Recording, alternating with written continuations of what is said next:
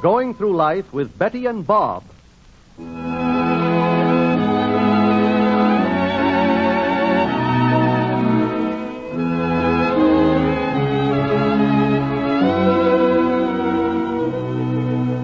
This is Milton Cross, ladies and gentlemen, inviting you to join us for a visit with Betty and Bob Drake. But first, a few words from a friend of yours.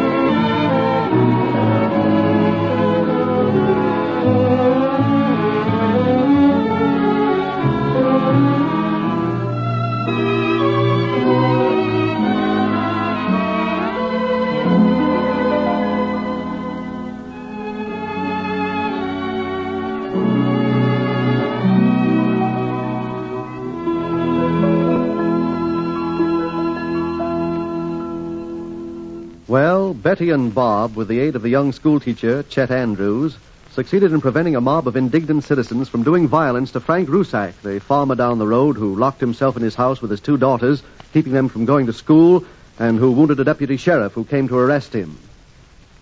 After the mob had been dispersed, Betty and Bob asked Chet to follow them back to their house in his car, to have some coffee and something to eat, and incidentally, to get better acquainted.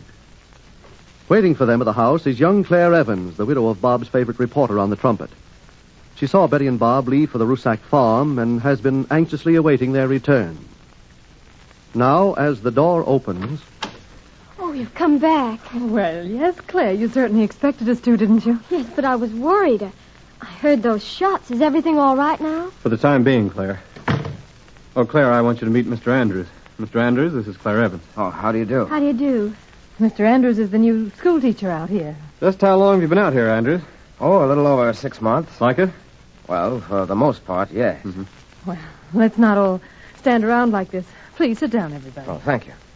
Now, suppose Claire and I go into the kitchen and get some coffee and prepare some sandwiches for oh, you. please don't bother. It's so late. I hate the idea of keeping you up. After all the excitement of tonight, we won't be able to sleep for quite a while anyway, will we, Betty? No, I'm afraid not, dear. What happened? Well, Claire, it was just a case of a lot of people who are ordinarily good people losing their senses and trying to take the law into their own hands.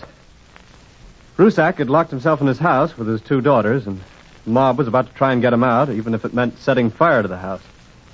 When Andrews here put in his appearance and stopped it. No, I, I didn't stop it. All, all I did was to give you and Mrs. Drake the opportunity to step in and tell those people off.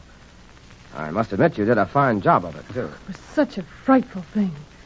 Seeing people in that crowd that you knew and liked and who have been friends of yours. And then to catch glimpses of their faces. Faces like animals. Oh, thank heaven we stopped them from committing an awful crime.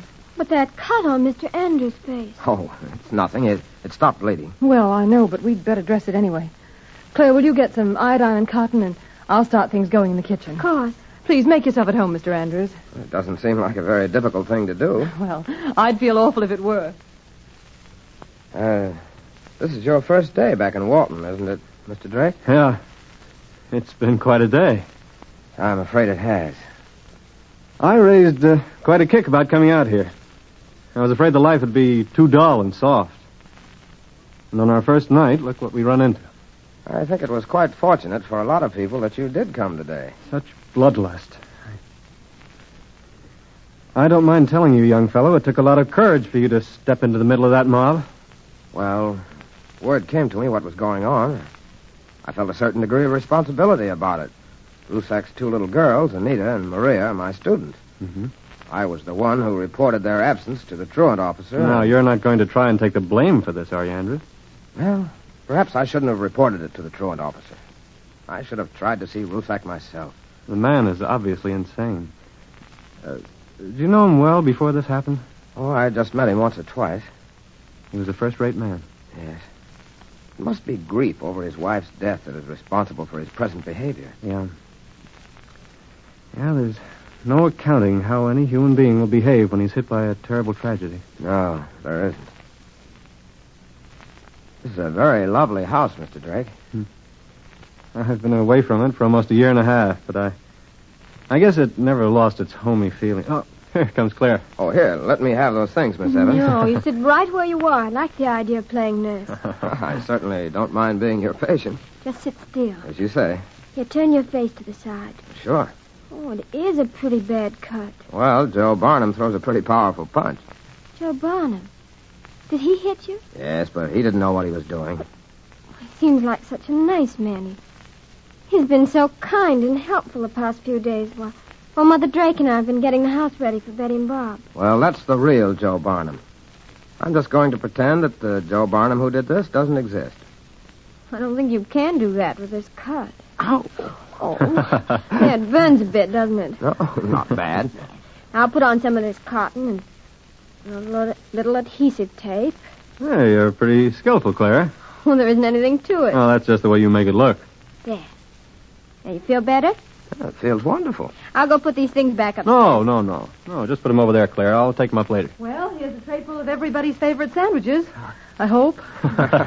Would you mind bringing in the coffee and cups and everything else, Claire? Of course not. Well, Mr. Andrews, you look as though a skilled surgeon has fixed you up. well, come on, we may as well make ourselves comfortable around the table. Yeah. Come on, Andrews. And here comes the coffee. Oh, may I thank you again for taking such good care of me, Miss Evans? Oh, it's really too simple to thank me for it. Please help yourself, Mr. Andrews. Oh, I believe I will. Well, there's still a lot to be done, isn't there? Yes, there is. When morning comes, they'll be back to force Mr. Rusak out of his house somehow, Yes, it may still end in tragedy. which we've got to prevent. Those two children in the house with him. Yeah, they're in constant danger. Strange how people can change. Rusak has been a farmer here for over ten years. He was an honest, hard-working, respectable man.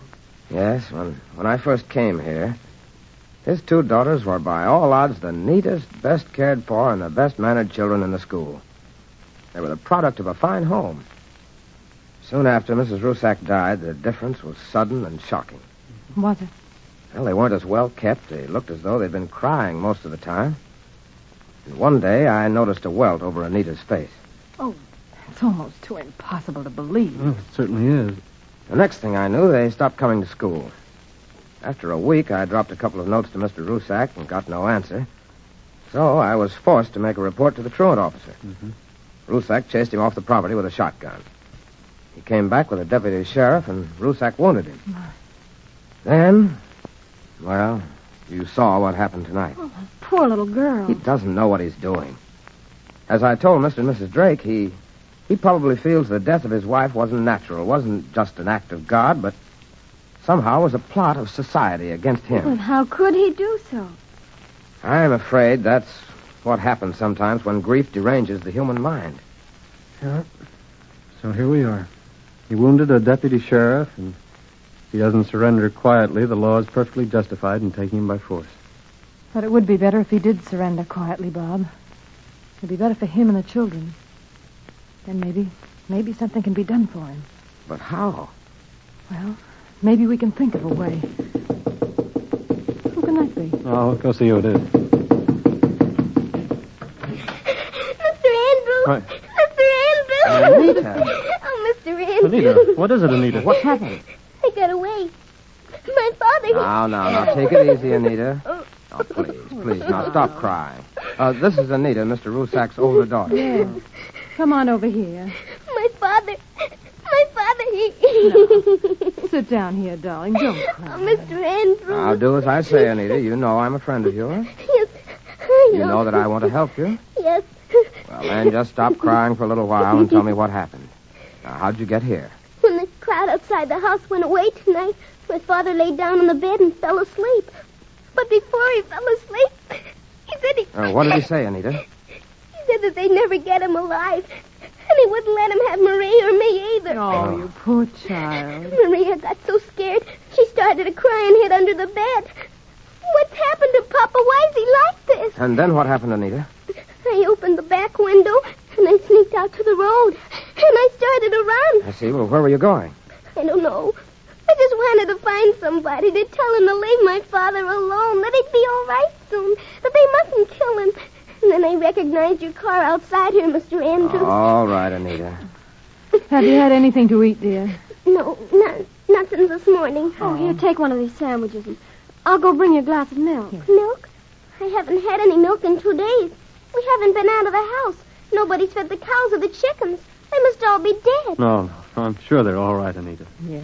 Come on, darling. Eat that sandwich. That's a I'm good so girl. hungry. And Maria's hungry, too. Well, she'll have some food, too. Here, Anita. Here's a glass of milk. Oh, thanks. Thanks a lot. Anita, Yes, you say that when you left, your father was asleep? yes. Say, perhaps if we all went back there now, we might be able to talk to your father. Oh, he'll want to kill you. No. No, I don't think so. He'll want to kill you. All right, darling. Come on now. Finish your milk. Will Betty's plan work? Will they be able to get to Rusak and talk to him? Or will he try to kill them, too? Be sure you are with us at our next meeting to find out the answers to these important questions.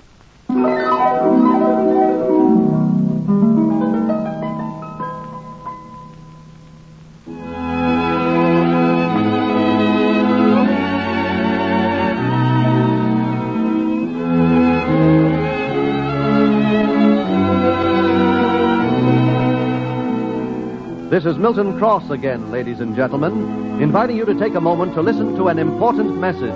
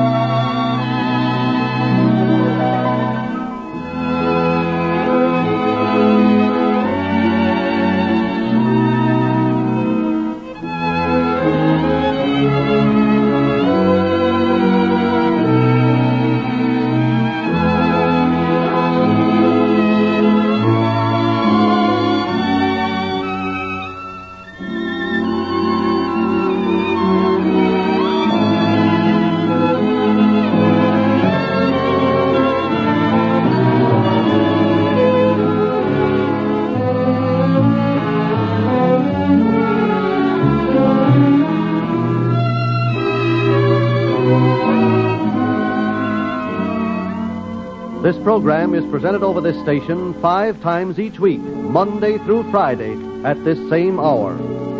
Join us when we next meet Betty and Bob. Your announcer, Milton Cross.